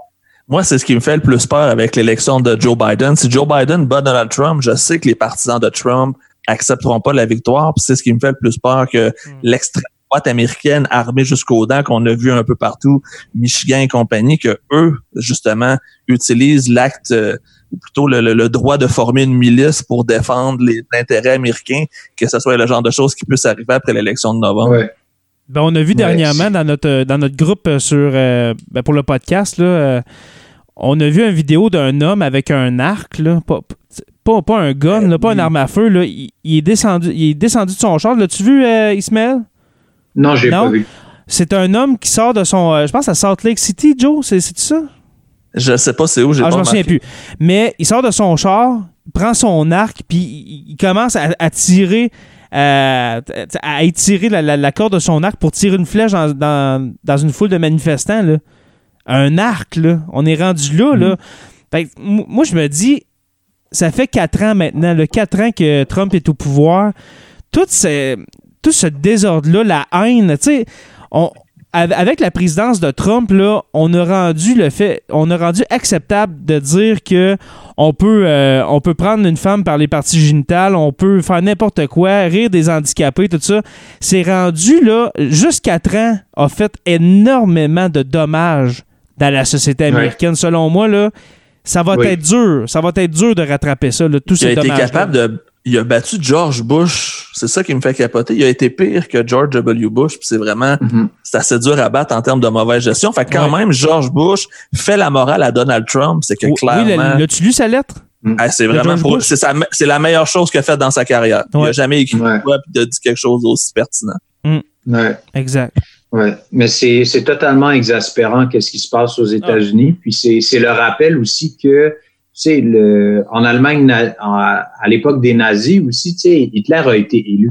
Tu mm-hmm. Hitler a été, Hitler a été élu aussi, puis ça montre qu'en fait, aucun pays est à l'abri, en fait, de mettre au pouvoir euh, quelqu'un qui est profondément dangereux pour le pays aussi et pour le monde. Et en ce qui concerne les États-Unis, pour moi, les États-Unis, en fait, c'est jusqu'à jusqu'à jusqu'à présent, mais peut-être que ça va changer maintenant.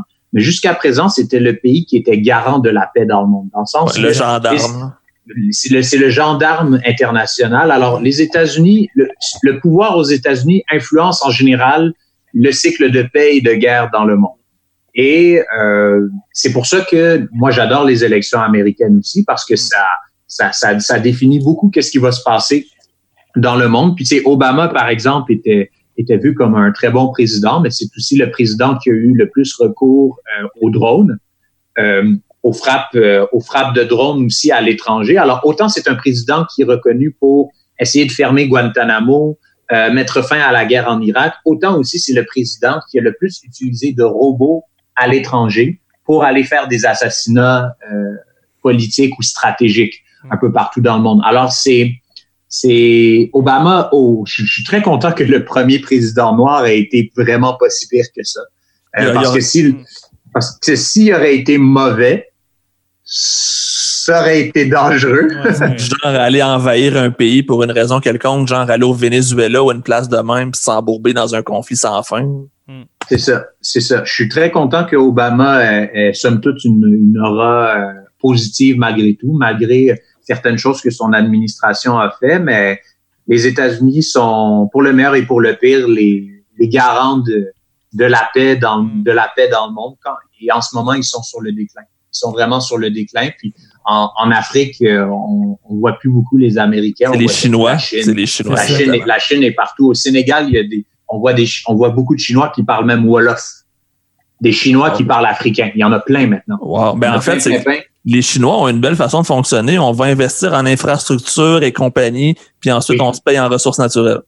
Hmm. Exact. C'est exactement ça. Et les, et, les, et, les, et les Chinois aussi, quelque chose qu'ils font bien, c'est le soft, ils, appellent ça le soft power, la, la, force douce. Hmm. Dans le sens que ils vont aller faire de la business avec toi, mais ils vont jamais t'obliger à changer ta religion. Ils vont jamais t'obliger à changer ta culture mais ils vont être là pour faire des affaires avec toi et, euh, et gagner économiquement.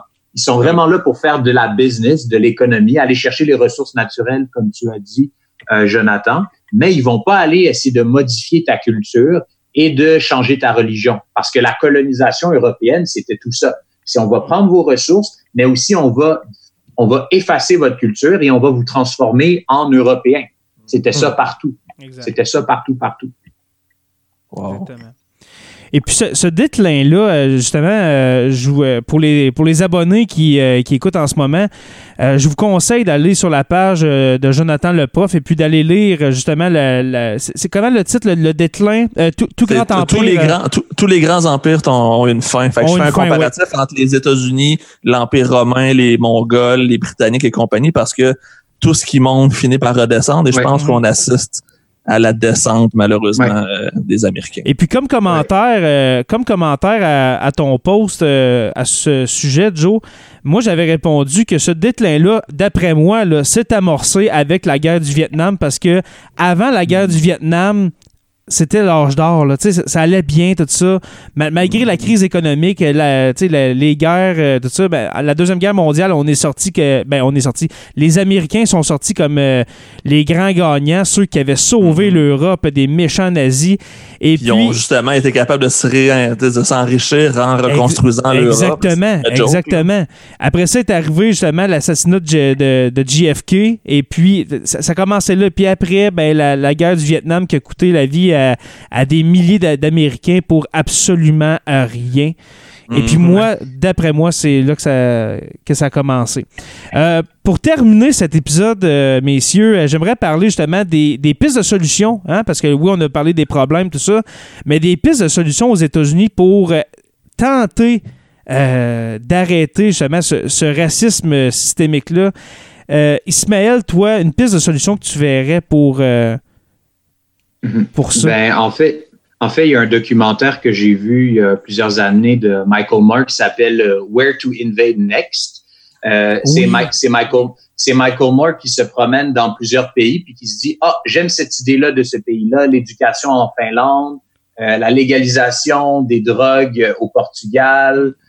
Euh, il se promène dans toutes sortes de pays comme ça. Il va en Islande aussi pour voir comment ils ont réformé leur système bancaire à l'aide d'experts américains, ce qui était, ce qui est paradoxal aussi. Euh, Euh, mais une partie qui était vraiment, vraiment importante pour moi, c'était comment l'Allemagne a réussi à, euh, à, par, à, à transformer son système d'éducation et sa mémoire, en fait, pour ne pas ignorer euh, le- le- les atrocités commises par les nazis et l'histoire du nazisme. Ils enseignent cette histoire-là dans leurs écoles. On ne nie pas cette histoire-là. On ne nie pas qu'est-ce qui s'est passé. On en parle. On essaie d'apprendre de ça. Tout le monde apprend de ça. Euh, il y a des, il y a des, euh, il y a des monuments un peu partout aussi. Il y a vraiment un, un effort national qui a été fait pour apprendre de cette histoire-là qui est douloureuse pour l'Allemagne, mais qui est douloureuse pour le monde entier, en fait. Mm. Et le résultat de ça, c'est qu'aujourd'hui, l'Allemagne, en fait, est encore, euh, la- la- est encore une puissance économique. C'est la, La puissance économique de l'Europe. Euh, mais aussi, euh, c'est un pays qui fait beaucoup, beaucoup pour accueillir des réfugiés. Comment ils ont accueilli plus de 100, plus d'un million de réfugiés syriens, euh, si je me trompe pas aussi, euh, en lien avec la guerre de Syrie et toutes les personnes qui étaient déplacées. Ce pays-là a une ressent en fait, ce pays-là euh, et, et, ses et, son, et, ce- et son gouvernement en fait ressent, ils ont l'impression d'avoir une dette morale mhm. envers Ouais, le monde en raison de tout ce qui s'est passé. Et moi, je trouve qu'il y a tellement de choses à apprendre de ce pays-là. C'est que si un pays a réussi à euh, Pardonner. apprendre à pardonner son histoire et à ne pas l'ignorer et en faire une éducation nationale pour des générations et des générations, pour plus qu'il y ait de futurs nazis en Allemagne, mais dans tous les pays du monde. Moi, je pense qu'on peut apprendre de ça. Mhm. Puis un autre exemple aussi de ça, c'est au Rwanda, qu'est-ce qu'ils font? Au Rwanda, il y a énormément de euh, d'efforts qui est mis euh, pour euh, pour arriver à une certaine réconciliation entre les Hutus et les Tutsis, Mhm. euh, les deux ethnies qui étaient euh, qui étaient impliquées dans je pense le. le qu'on n'a plus le droit de dire l'ethnie qu'on a au Rwanda, justement. Je pense qu'on a éliminé le concept, justement, Je pense de- que oui. pour je justement oui. essayer de régler le problème. Et il y a des rencontres justement qui sont faites entre euh, des, des, des personnes qui ont, qui ont commis des, des, des, qui ont tué des, des, personnes dans la population et des, et personnes, des, survivants des familles de ces, de ces victimes-là. Euh, et il y a tout un processus extrêmement difficile, extrêmement complexe de pardon aussi. Euh, et, de, et, de, et, de, dialogue qui est, qui est entamé depuis des années par rapport à ça. Puis aujourd'hui, le Rwanda, euh, c'est pas un pays parfait, mais c'est un pays africain qui est en forte croissance et aussi qui est, qui est extrêmement euh, original en fait dans, dans ses politiques aussi et qui fait vraiment un effort pour restaurer la mémoire et restaurer le, le tissu social. Alors je me dis, si l'Allemagne et le Rwanda sont capables de, de, de bâtir un, des, des, programmes de réconciliation et de bâtir un, un programme d'éducation aussi qui reconnaît l'histoire et qui l'ignore pas et qui essaie d'apprendre de ça, ben, je me dis, nous aux États-Unis, on peut faire ça ben, aux États-Unis, ils peuvent faire ça, mais dans tous les pays du monde, on peut faire ça parce que au Québec et au Canada aussi, on a une histoire extrêmement, extrêmement dure, extrêmement euh, sanglante aussi, et on serait capable de faire ça. C'est vraiment là, une super belle conclusion, je trouve. Vraiment. Puis euh, quand je pense en plus au, conflit au Rwanda, c'est que ça fait pas longtemps le conflit euh, rwandais. 80 je veux dire 91, mais je suis pas Oui, c'est début 90, là. Contrairement à la Deuxième Guerre mondiale. Ouais. Oui, il me semble que c'est fin des années 80, début, début 90. Exactement. Il, y avait un général québécois aussi qui ouais, était M. Dallaire. M. Dallaire. Ouais. Et puis, euh, tu sais, la, Deuxième Guerre mondiale, ça fait 75 ans, 80 ans. Tu sais, on, peut commencer à bâtir par, euh, par-dessus ça, mais le conflit rwandais, c'est qu'il y a beaucoup euh, de personnes qui ont attaqué les Tutsis qui sont encore en vie. Là. Ouais. Comment, ouais. Je me demande comment ils réagissent à ça, à ce processus de, pas de rééducation, mais de, réconciliation entre les deux, euh, les deux peuples euh, au Rwanda. C'est très intéressant. Euh, merci beaucoup, Ismaël Sec, d'avoir participé à cet épisode. Moi, là, ben, garde, je, te lance ça comme ça. je t'invite à, revenir pour un autre sujet. C'était vraiment bon. Ouais, vraiment, vraiment. C'est ton avis aussi, Ça me fait plaisir, les boys. est-ce qu'on le On a découvert on a découvert une belle camaraderie, je pense. Là. On est ouais, quelque chose. Là. Mais vraiment, vraiment, euh, ouais, mais euh, vraiment, merci beaucoup à Ismaël. Merci à toi, mon cher euh, Jonathan le prof. Hey, ça me fait plaisir. Fait qu'on se revoit pour parler de nazisme la prochaine fois. Oui, le prochain épisode, oui, tu viens de vendre le punch. Ça va être l'année 1933 euh, du Troisième Reich. Alors, notre série d'épisodes sur le 75e anniversaire de la capitulation du Troisième Reich, ça va être l'année 1933. Alors, euh, merci à vous, les gars. Merci aux abonnés de suivre sur la Terre des Hommes. On est disponible sur Apple Podcasts, Spotify et Google Play. Merci aux patrons, les curieux, Olivier Sauvé, Stéphanie Théberge, Pascal Ménard, Mario Drouin et la mystérieuse Audrey. Les stagiaires, Francis Furoy, Jean-Sébastien Lamarche, Martin Godette, Georges Dumais, Gabriel Landerman et Anna Garel l'historien Benoît Caisse et puis l'érudit Pascal Gassé. Vous pouvez visiter le site radio h2o.ca pour écouter les podcasts. Euh, on vous invite à rejoindre la page Facebook Sur la Terre des Hommes, la communauté. Sur la Terre des Hommes est une présentation des éditions Derniers Mots. Merci à podcast.com et puis n'oubliez pas qu'à tous les jours, nous écrivons l'histoire. Merci et on se revoit très bientôt pour une autre page d'histoire de Sur la Terre des Hommes.